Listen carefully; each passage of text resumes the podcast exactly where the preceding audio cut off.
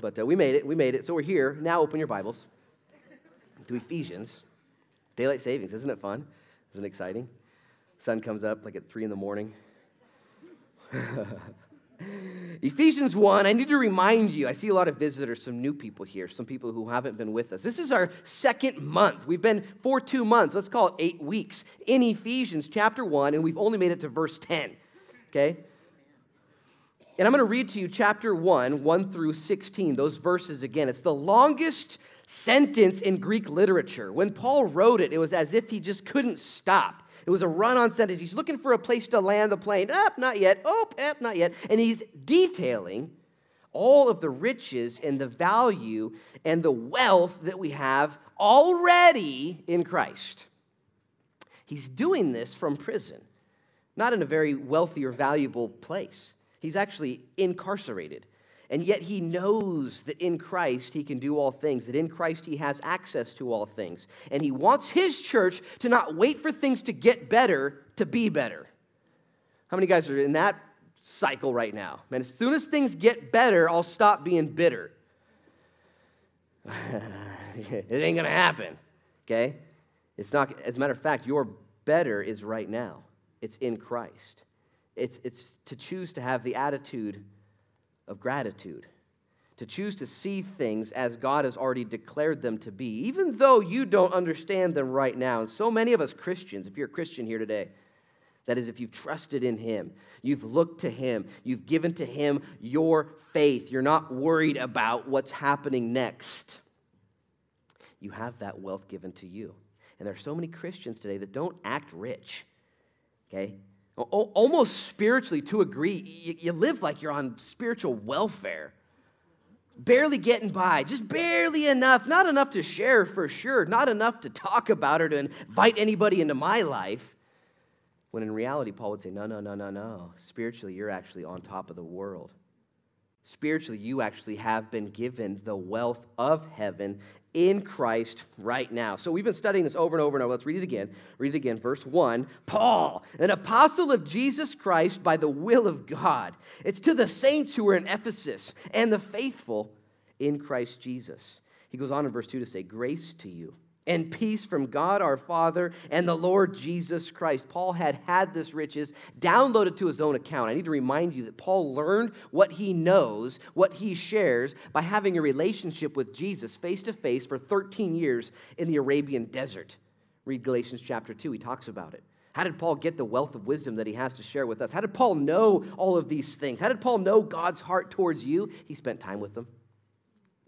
He heard from Jesus personally. So much did he hear from Jesus personally that when Paul was ready to be used, Barnabas found him in solitude, and Paul was so potent, so full, so soaked in the grace, kindness of God that God used him then to demonstrate and to disperse the good news to the most and least likely to receive the gospel, you and me, the Gentiles. Like the most unreligious, the most wacky people in the world were the, were the Gentiles in that day. The most out to lunch, the most confused people of that day were not the Jews. They were very religious. They had things in order. They considered themselves very holy and close to God. Even they needed a Savior. But Paul was asked by God to be sent out to the cuckoo for Cocoa Puffs bunch.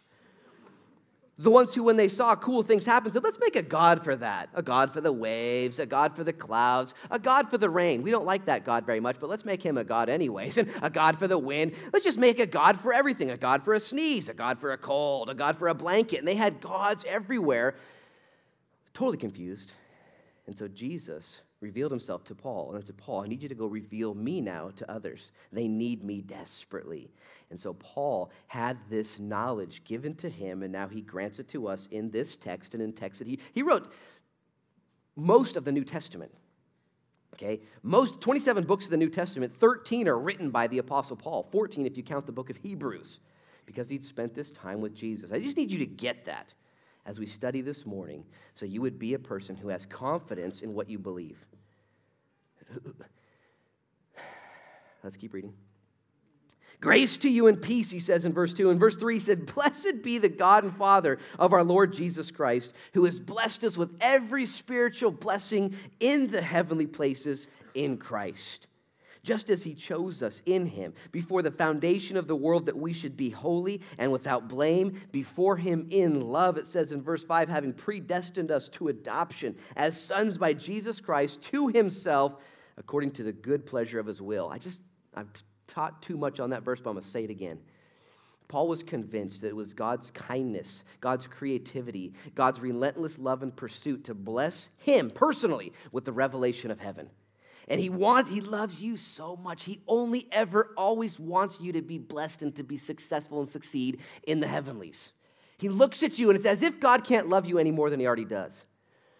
Before the first service began, I was upstairs in what used to be known as the pastoral offices, and now it's the youth room, and it's where I hide on Sunday mornings and decide if I want to come to church or not. So I was up there making those big decisions and deciding whether I wanted to be here. And Noah, my son, my eight year old son, was sitting up there asking questions not pertaining to anything important on my radar and just kind of asking me, you know, superfluous questions and, and peripheral questions. I'm trying to study and figure out what, if God's real and how I can teach it to you guys. And I'm making all these decisions. And I just looked up at Noah. And it dawned on me I couldn't love this kid anymore if I tried.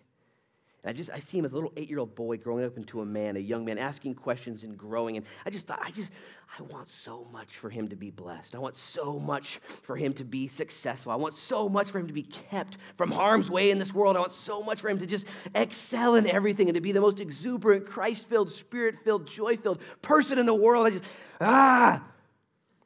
How much more so?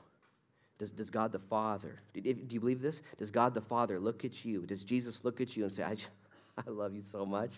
It's my good pleasure and my will to reveal to you my mysteries. It's my good pleasure and my will to include you in my wealth. It's my good will and pleasure to make you in my image. Everything I am is sharing and caring, and it's for you.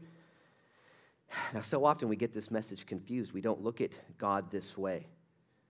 As a matter of fact, to realize that God knows all and sees all is kind of scary, isn't it? God knows all and sees all. Hmm. Why?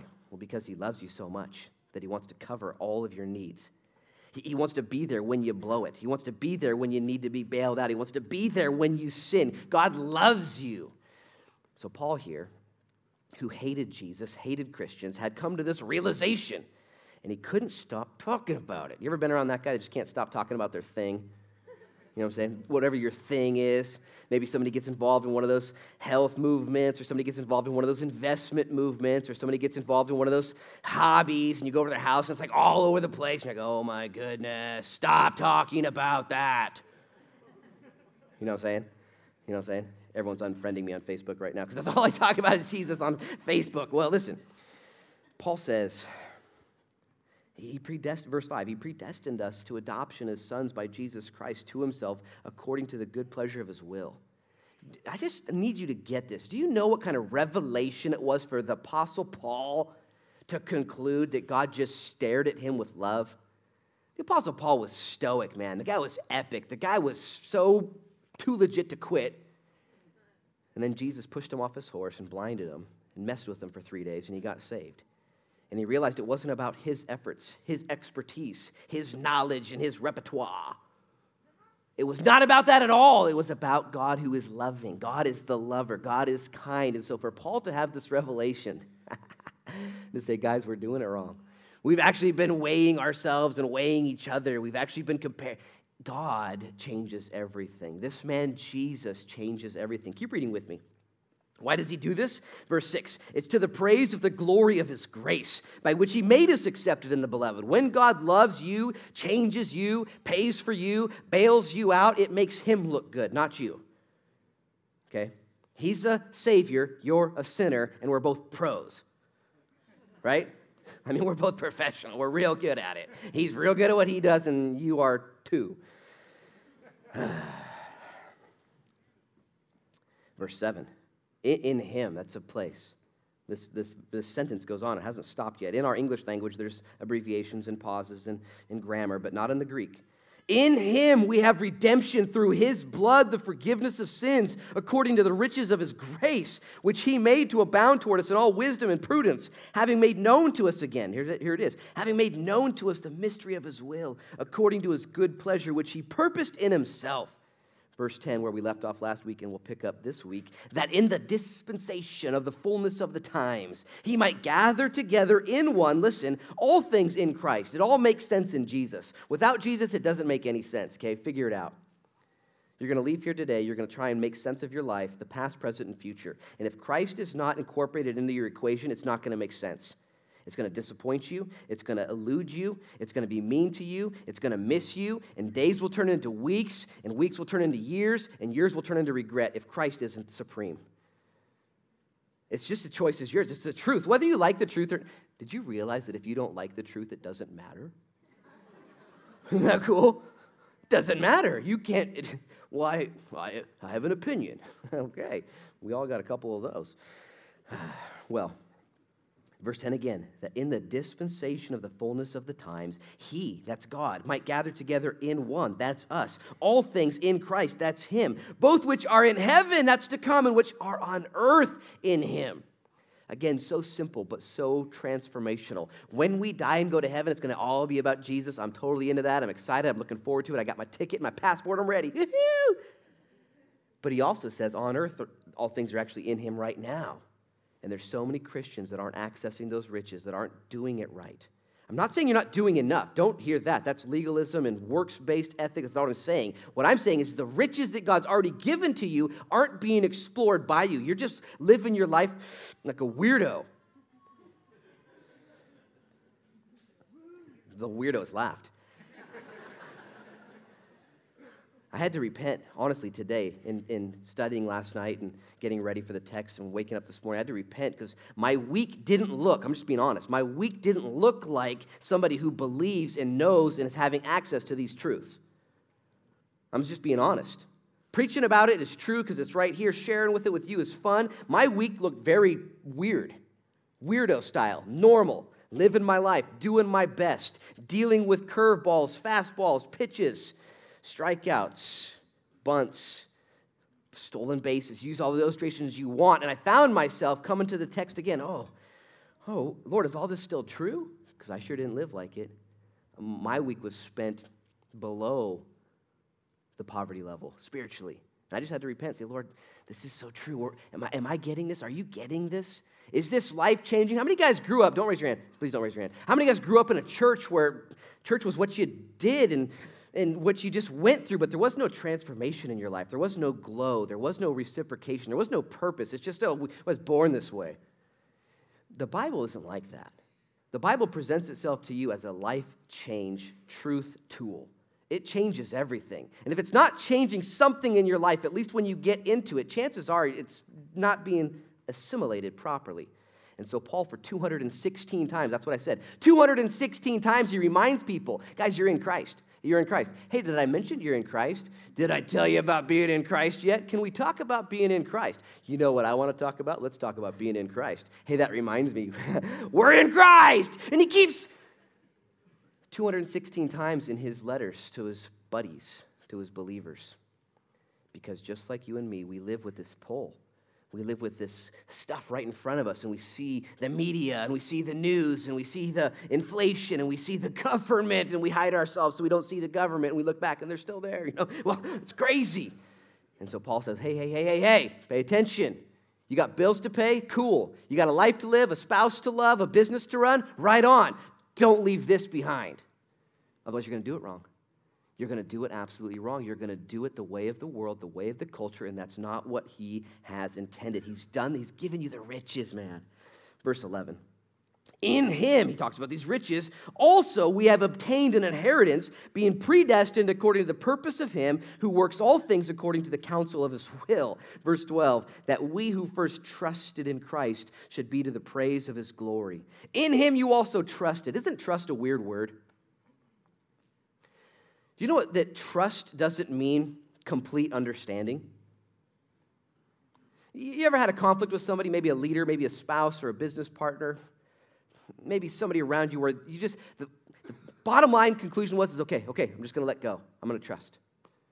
It's all on you now. And maybe in spite with somebody who you know you're right, okay, you do it. I'll follow you. We'll see how this ends.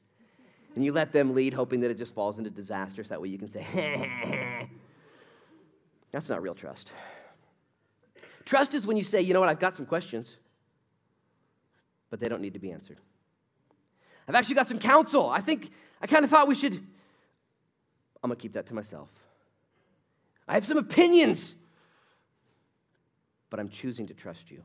Right now, here, you guys all have opinions, you have some counsel, and you have some thoughts about what you think should have happened in your past. Serious, right now, if you were to have a mono e mono conversation with God, been waiting for this day, and call you out on what happened back there. Or, or today you can say, you know what? I, I do have concerns, questions, they're valid. I actually have some pain from back there. But you know what I'm going to do? You know what I'm going to do? I'm going to trust God. That doesn't mean back there in the rearview mirror is awesome. It's actually awful.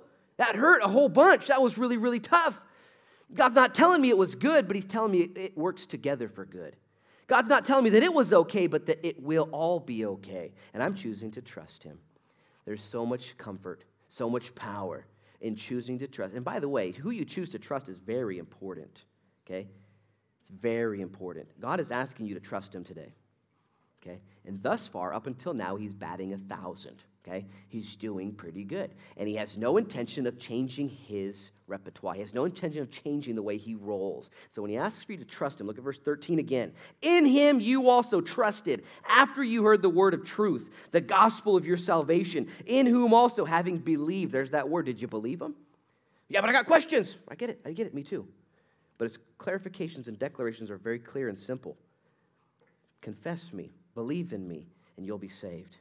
Look to me, trust in me, and I'll work all things together for good. Walk with me, be with me, and I'll use your life and your story and all of its ingredients. I'll use it to glorify myself, expand my kingdom, and bring you great joy.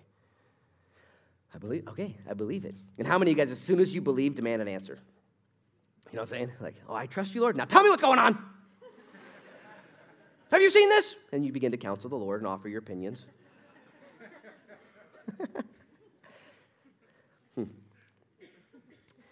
Trust sets you free. Trust sets you free. Look at verse 13. I'll read it again. In him you trusted, after you heard the word of truth, the gospel of your salvation, in whom also having believed, listen, you were sealed with the Holy Spirit of promise. When you trust, God does something to you. He, he, he marks you, He seals you. He gives you the earnest down payment. He gives you a little bit of the Holy Spirit, which, by the way, a little bit of the Holy Spirit on earth is a lot of God, just so you know. Okay? When God gave himself to you and indwelt you richly, now you have the wealth of heaven inside of you, access to heaven eternally. Look at verse 14. Who, the Holy Spirit, is the guarantee of our inheritance until the redemption of the purchased possession to the praise of his glory. Two more verses and we're done. Therefore, I also, after I heard of your faith in the Lord Jesus and your love for all the saints, I do not cease to give thanks for you, making mention of you in my prayers always. Father, in Jesus' name, as we study your word now, we've read it and we're excited about it. Yet, Lord, we would be fools to approach it with earthly minds. You told us to have spiritual minds. And so, Lord, we ask for that because spiritually we're broken without you. So we ask for spiritual minds now to understand spiritual things. Lord, we're living a physical world, a physical life right now. So we pray for a, a, mingling, Lord, of both heaven and earth, that all things in Christ today, in this room, at this service, right now, today, would be in Christ one. I pray your mercy upon those who, uh, this is their first time at South Beach or haven't been here in a while, or maybe those who've been in Ephesians, have been studying it, watching it, listening to it, learning it, that all of us would be changed from the inside out because of your power, grace, love, and mercy. In Jesus' name we pray. Amen. Amen. Here's the bottom line. The bottom line is, is Jesus Christ is the most important person in the world, period. He's the most influential, polarizing figure in all of history, attracting billions to himself, repelling billions to themselves.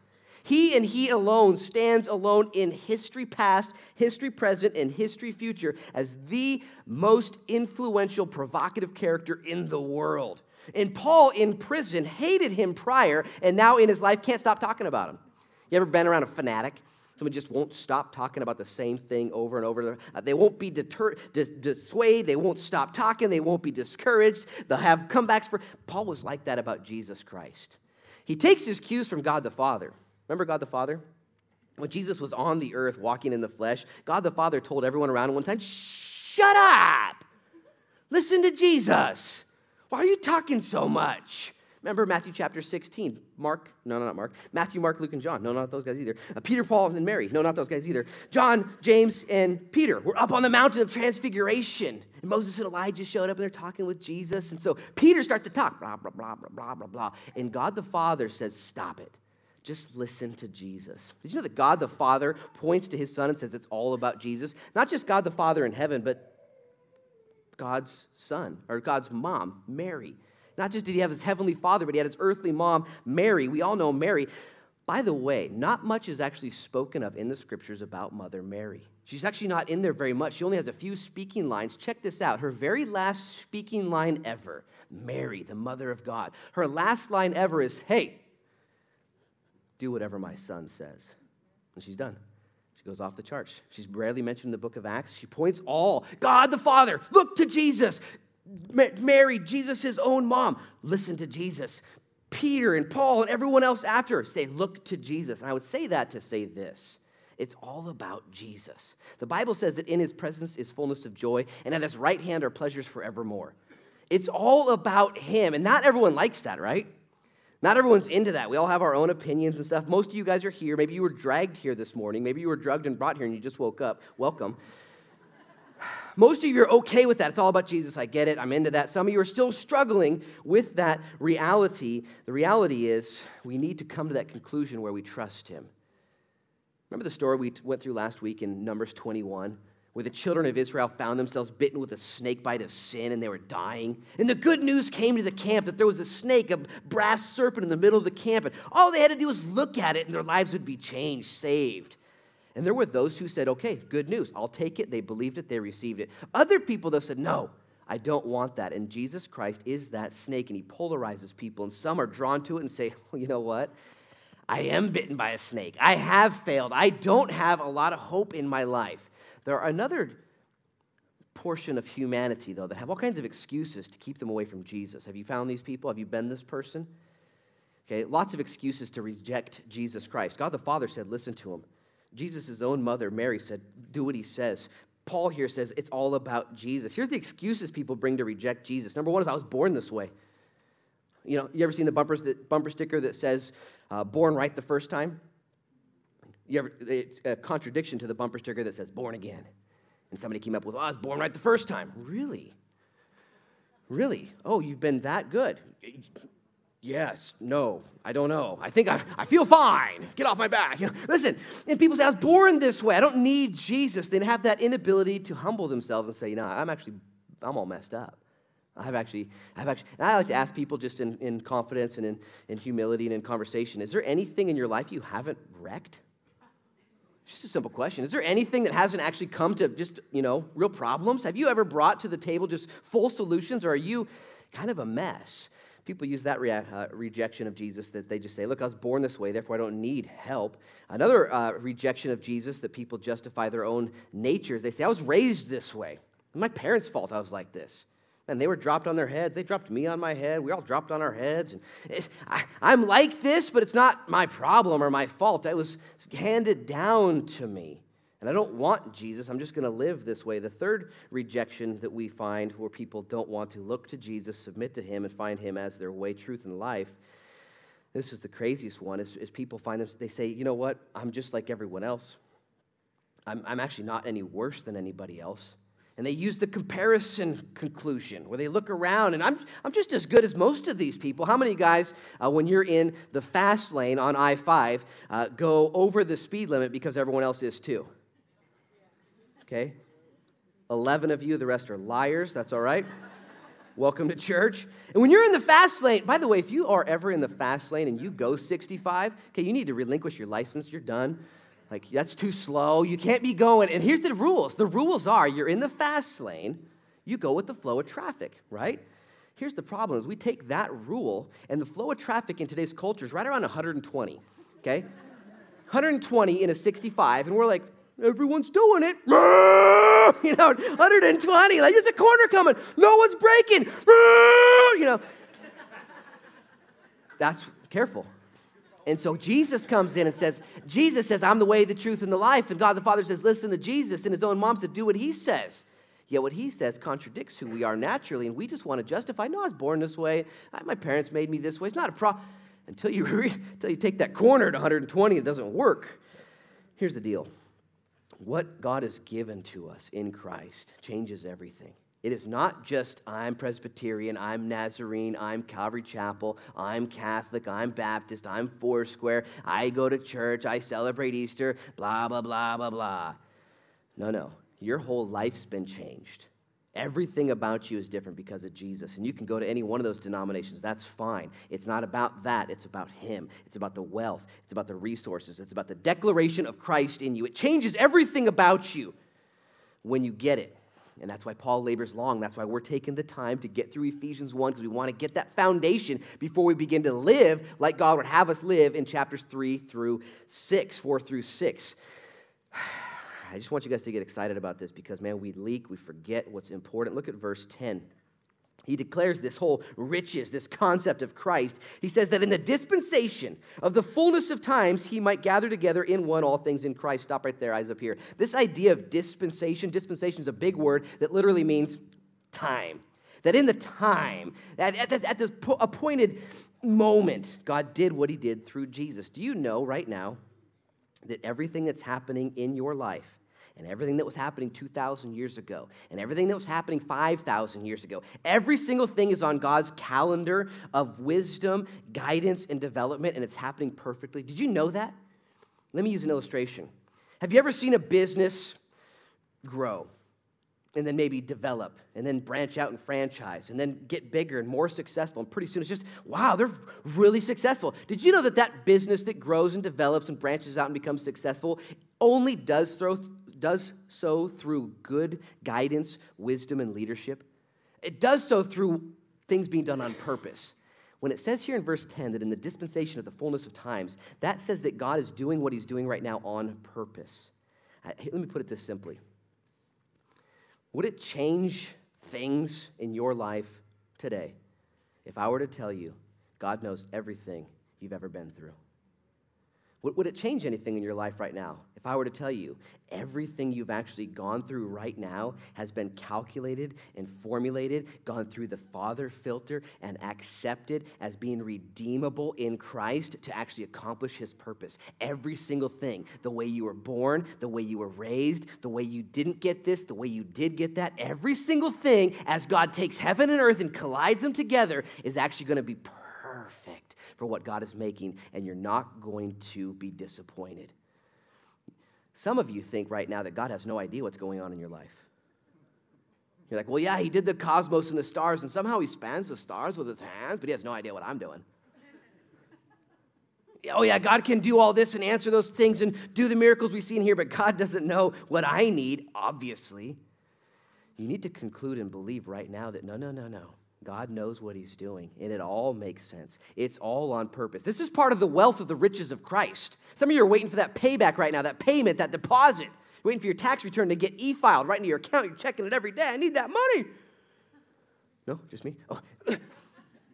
and you're doing the same thing with Jesus, waiting for him to make sense of it all, waiting for him to give you some sort of next, and he's already done it.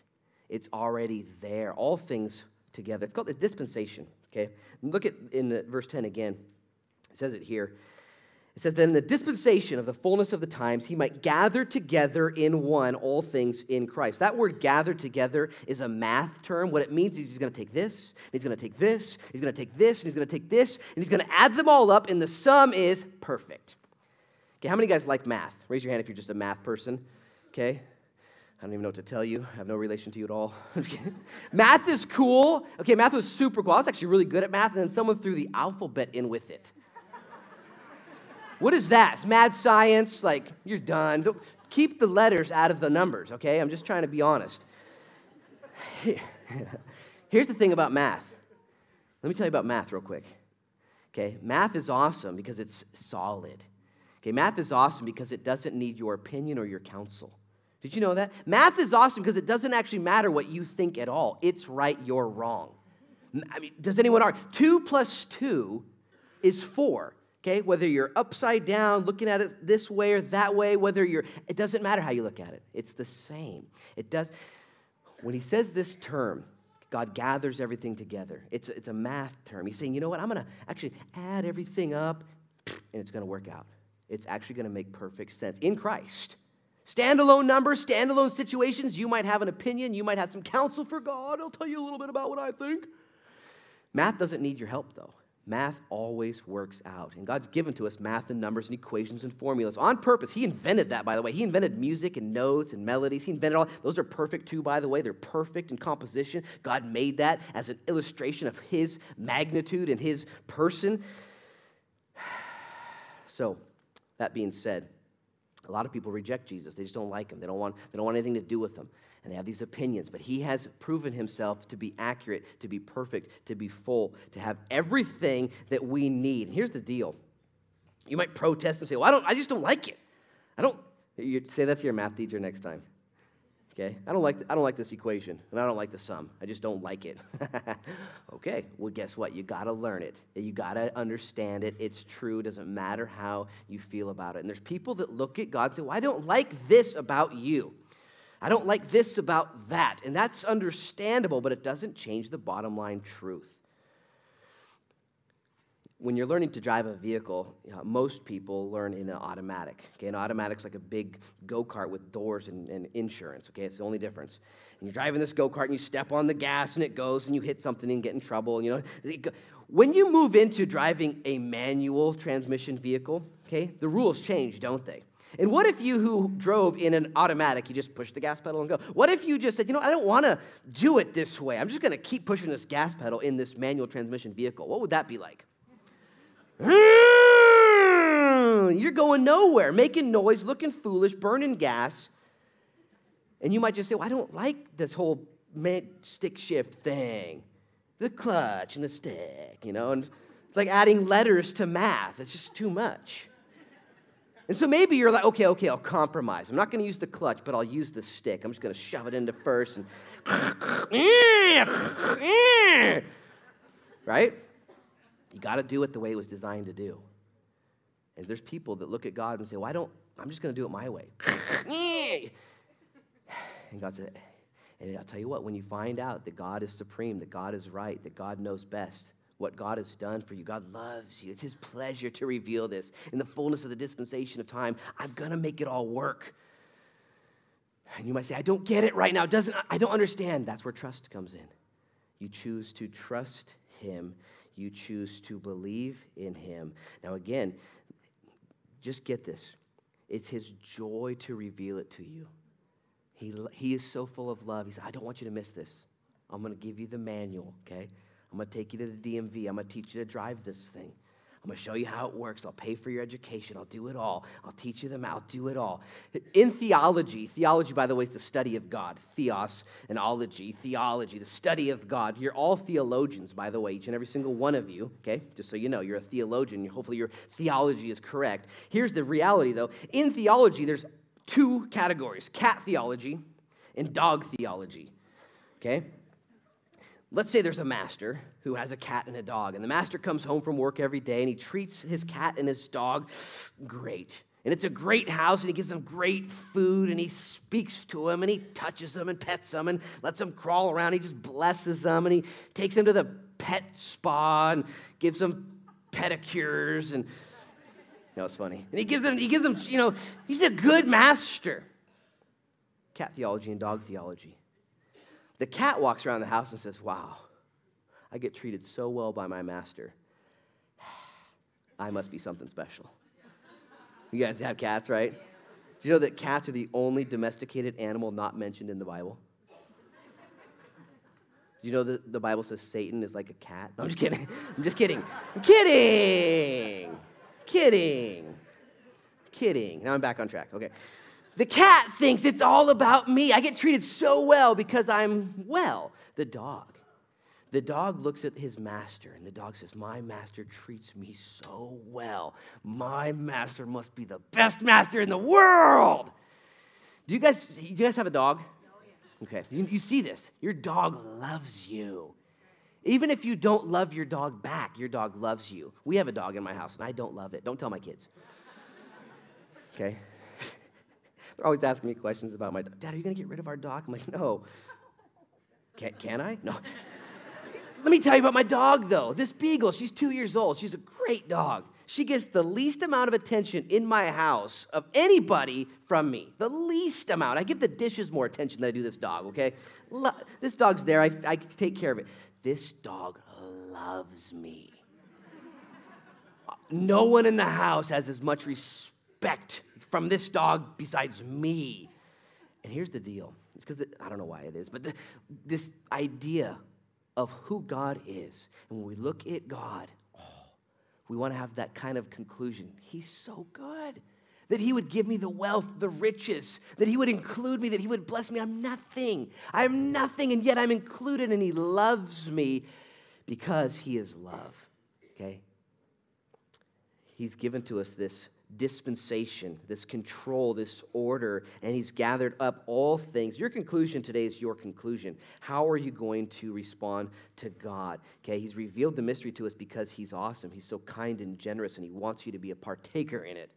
He's invited you today to church. You're here not on accident, but on purpose. As a matter of fact, he goes on to say, don't, don't stop there. Keep reading in verse 11. He says, There's more in Christ. It says, In him also we have attained an inheritance, having been predestined according to the purpose of him who works all things according to the counsel of his will.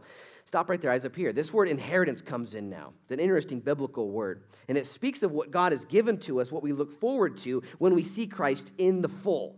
There's an inheritance, and you all know what an inheritance is, right? It's a, a, family fortune passed down from a family member. Somebody has fortune and either passes away or includes you into the inheritance, and then you participate in who they are. Okay, when you got married, you married into your inheritance. When my wife and I got married, she married into my debt. Welcome to the family, honey. you know, a little different there. When we got married to Christ, you became one who gets equal heir with the inheritance of Christ. Now, an inheritance changes everything, doesn't it? In 2010, this family approached my wife and I. We were living in Ashland, super happy, just loving life. I was an associate pastor at a church there, and we were, we were contemplating uh, what God had next for us. And in that, she said to me one day, she said, Luke, I think God wants you guys to buy a house. And I said, I didn't know you buying a house because I didn't think God wanted us to buy a house. We were happy renters, been married 10 years, and just we had no intention to buy a house. And so what she brought to the table was foreign. She said, Well, just start looking. Just start looking for a house. And I wasn't going to look for a house. I didn't want a house. We were happy. Everything was good. A month later, she came back from Portland to Ashland. She said, Did you find a house? I said, I didn't even, no, I didn't look. I'm not really interested in looking for a house. It's not, we're just not going to do that. She said, Well, let me tell you what's going on. She said, up in Canby, up in Portland area, we have this going on, and we're going to come into some money. And, and we just decided as a family, we've got five kids, and we're, we're going to get this, this inheritance, and we just want to, we actually want to give it to the Frechette family as their down payment for their house. I was on realtor.com in seconds. Oh, oh, oh, oh. That changes everything. Everything. And when you know you have an inheritance coming, when you know there's going to be some help for you, when, oh, how many of you right now are just grinding it out, trying to figure life out and just scared and worried and overwhelmed, and you're not rich and you act like you're on welfare spiritually? And God has said to you in Ephesians 1 through 13, 1 through 15, God's given to you all this. It's, you have an inheritance, man. There's stuff happen in heaven. By the way, did you know this? That not only is there an inheritance that has been given to you, but there's an opportunity for savings given to you as well. Did you know that you can look towards the latter part of your physical life, either through an inheritance given to you. It's not everyone's, everyone's fortune, but you can also save for your retirement, can't you? It's, it's a viable thing. Did you know that in the scriptures, the Bible says that whatever you do for God actually puts forward an eternal investment into your account? Whatever you do for God's going to count for eternity. Not only do we have an inheritance that you can't even really understand, it's so big and so vast and so wealthy and it's yours, but everything you do for Jesus right now counts for eternity. He's given you an opportunity. Every, every time you go to your life group and, and pray for somebody, every time you volunteer in Sunday school, every time you show up to church and just worship and are nice to somebody, or give somebody a ride to church, or write your check, or do what you do for Jesus, I guarantee you, okay, you've made an eternal investment into your eternity with Him. It changes everything just to have that security in what God has declared for you and for me, okay? Uh, and it's who's this for? Look at verse 11 again. In him also we have obtained an inheritance, being predestined according to the purpose of him who works all things according to the counsel of his will, that we who first trusted, the inheritance is for those who trust. It's for those who believe, those who would say, Yeah, Right on. I'm going to live rich and I'm going to die rich, okay? I'm going to live rich and I'm going to die rich. And that's how my life is going to be defined because I trust in God. I trust in what He's done. He's paid for my sins, past, present, and future, and He's provided for my needs eternally and temporally. Um, look at verse 13. In him you also trusted after you heard the word of truth, the gospel of your salvation, in whom also, having believed, you were sealed with the Holy Spirit of promise. I've asked this question a number of times. I'm going to ask it again. How many of you guys just really enjoy being lied to? Like, you just kind of look for people that are going to lie to you and take advantage of you. Like, you just, just, you know, just tell me the lies. You know, when you go to the doctor, you're like, hey, can you just like, kind of just give me somebody else's report? Makes me feel better. You know, don't tell me how I'm doing. Tell me how somebody else is doing. Make sure they're good though. You know, just. Nobody likes to be lied to. As a matter of fact, there's something in our knower. Even if we don't like the truth, we still want it. somebody says, I got some really bad news. Tell me now now. You know, you want to know because then you can understand what you're dealing with. Look at verse 13. It says, In him you also trusted after you heard the word of truth. Wasn't the word of lies. Okay, it wasn't the word of ideas and opinions. You heard the truth. And the truth is, he saves and you suck. Argue with me later, not now. That's the truth. And when you heard that, and there's no sugar on that, is there?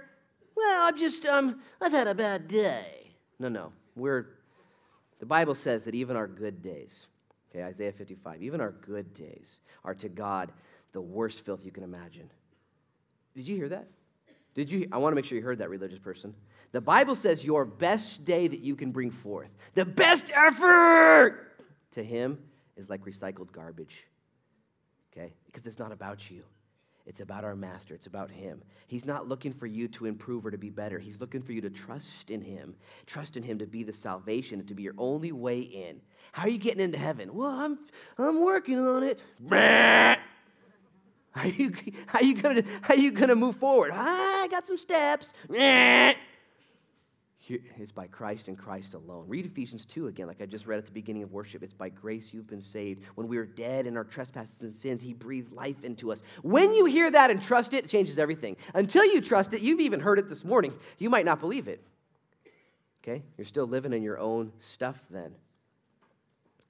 I've told this story before, I'm to tell it again. Back in 2004, 2005, I was living in Ashland, and Eddie Townsend had recently just come to the Lord, and we were good friends at the time. And he was single, kind of crazy. Now he's married and still crazy. But, anyways, he was single and crazy. And he said, Oh, Wild Goose is having open mic tonight. It's this wild, crazy bar, smoking, drinking, nutsy. I'm to go in there, I'm to read the Bible. I'm like, Okay.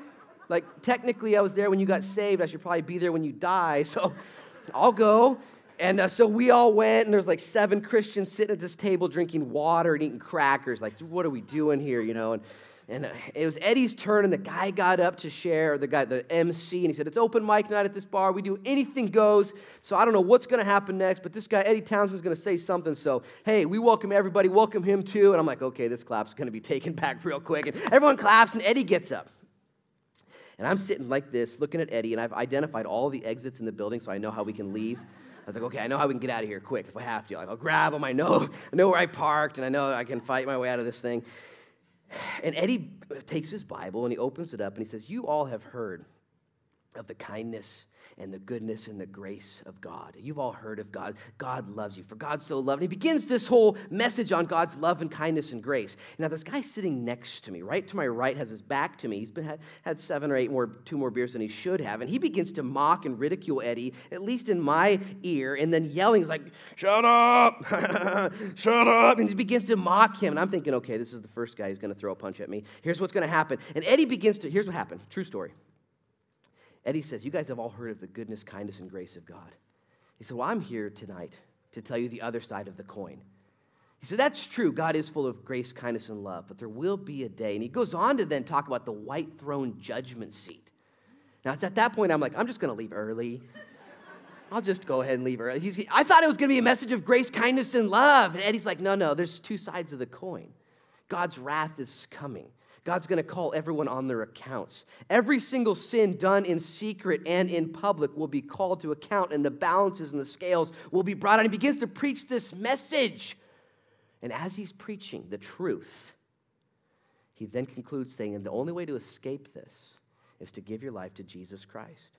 is to have hope in Him and in Him alone, to trust in Jesus. And as he's saying this and landing the plane and pulling the message full circle, this guy on my right began to nod to himself and to his table and agree and to say, Yep, what he's saying is true. It's, it's true, the only way. And you could tell the whole count. And when Eddie was done, everyone clapped and agreed with what he had said. It's the word of truth. That yes, God is full of grace, kindness, love, and mercy. We want to believe in a good God. But here's the bottom line is if we haven't trusted in him, there will be no inheritance for you. Okay? There will be judgment and separation. And it's only through Jesus Christ that you find yourself escaping judgment and receiving the inheritance. And I don't want anybody lying to my kids ever, telling them a false gospel or lying to you. And God doesn't want anybody lying to his kids, telling people a false gospel. It's all, when God the Father said, listen to Jesus, and Mary said, listen to Jesus, and Paul says, listen to Jesus, it's on purpose. Let me just ask you a very quick question. We're going to get to worship in a minute. Verse 13, it says, In him you also trusted after you heard the word of truth. Who do you trust? You're the church. It's pretty easy to ask that question. Next time you're talking with your secular friend or your wanton thinker, just say, who are you, who are you trusting in?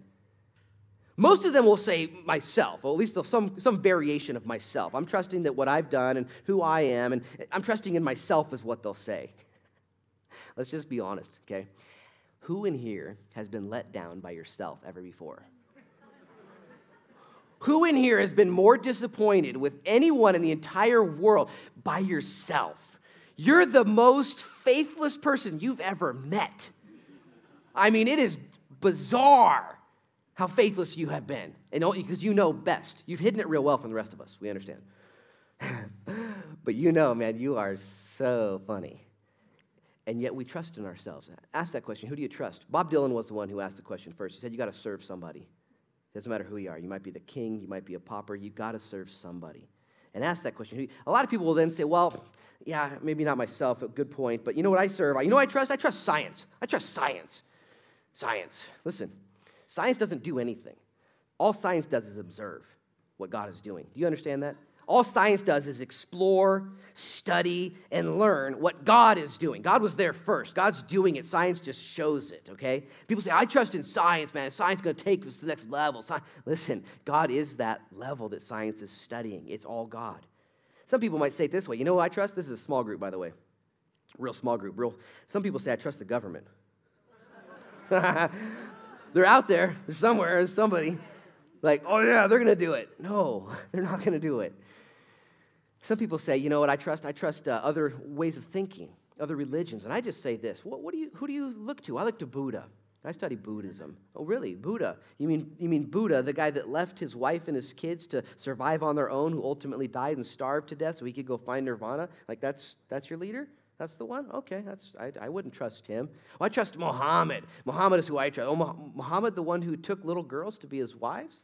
Who, who did that historically? We know that to be a fact. Like, that's the guy you're going to go after? Or anybody, or any other religion, any other person, yourself, myself included, science. Jesus. It's Jesus. Verse 13 says it this when you heard the word of truth and you trusted and believed.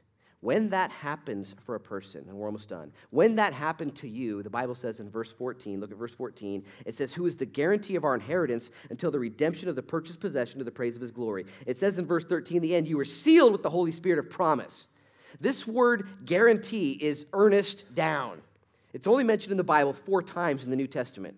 This word guarantee, it doesn't come up anywhere else. And when it's mentioned, it's mentioned of the Holy Spirit every time as to what happens when a believer hears and believes and trusts in the Bible. Here's what it says happens it says that when you hear the word and when you believe, God gives to you a portion of himself and he seals you with that portion. It would be like this if I wanted to buy your land from you and it was a million dollars.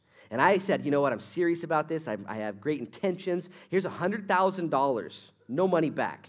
It's yours to keep. This guarantees that I'll give you the rest of the money, the full possession price. I'll do it later, but it's mine now. Take it off the market, put my seal on it. And when you believed in Jesus here on earth with the eyes of faith, we're living life, aren't you? You guys living life with me? It's hardcore, right? When you decided to believe, you still had questions, you still had opinions, you still had counsel for God. But you said, you know what? I'm probably, I'm probably wrong.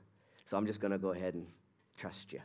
I got questions, but I'm going to put my hand up slow and I'm going to trust you. And when that happened, the Holy Spirit moved inside of you and took residence, and He took precedence, and He's inside of you right now. And when the world sees you, when Satan sees you, when God sees you, He understands. As a matter of fact, in Roman times, when a person would buy cargo, put it on a ship, and send it to another port, he would seal it with this stamp.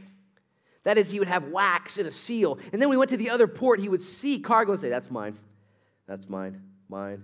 Mine mine, mine, mine, mine, mine, mine. And when he sees his seal on you, he knows you're mine. No one can touch you. You're mine because it's got my imprint on you. Did you know that in order to imprint that wax, it had to be soft? Okay? You, you try and imprint wax that's hard, it's just not going to work. And when you soften your heart towards the Lord, that's all you got to do today. You got questions? Me too. Got problems? Mm-hmm. You got woulda, shoulda, couldas? By the dozens. When you soften your heart to the Lord and say, God, would you just, I, I trust you. Like that man in the bar who wasn't living his life the right way, but he heard the word and said, That's true. That's true. It's all Jesus. It's all Jesus. You then are sealed with the Holy Spirit. I'm going to ask you guys to bow your heads and close your eyes as the band comes up and we respond by worshiping.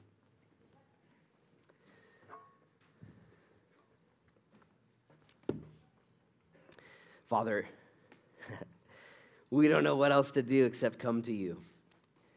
And even some of us today have come to you with hardened hearts. But I pray in Jesus' name, Lord, that the water of the Word of God would soften those hearts.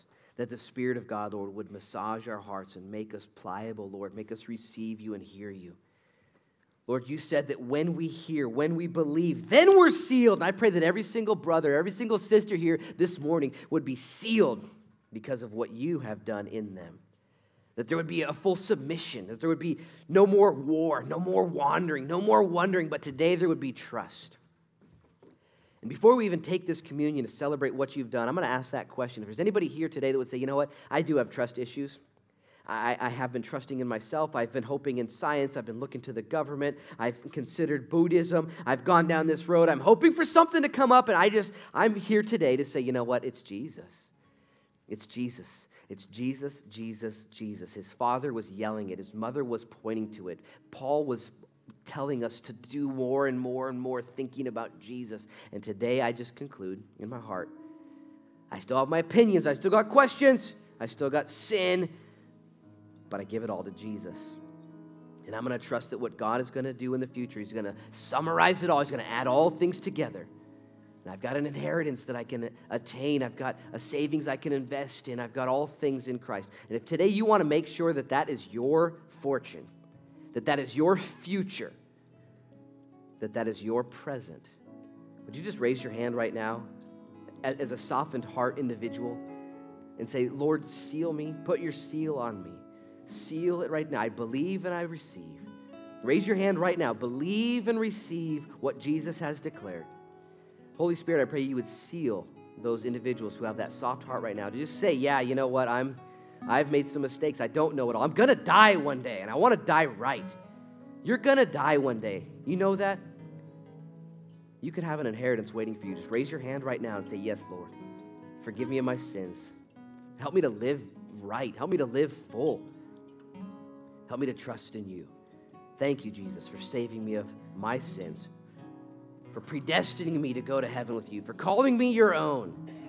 Jesus, I pray for us, the body here, those who were saved when they got here, those who just got saved now, Lord, that we would be equipped thoroughly, Lord, for every good work, that you would go with us, Lord. And we commune now at the table. We celebrate what you've done, examining ourselves, finding ourselves to be the ones needing to be saved, proclaiming your death until you come. We do all this for your glory. In Jesus' name, amen. Would you all stand? And when you're ready to take communion, come down the center aisles and take your elements out to the side aisles, back to your chairs, and celebrate what the Lord has done. The body broken for you, the blood spilled for you. Celebrate what He has already done. The tables are open. There'll be people on my right and left to pray for you during this time as well.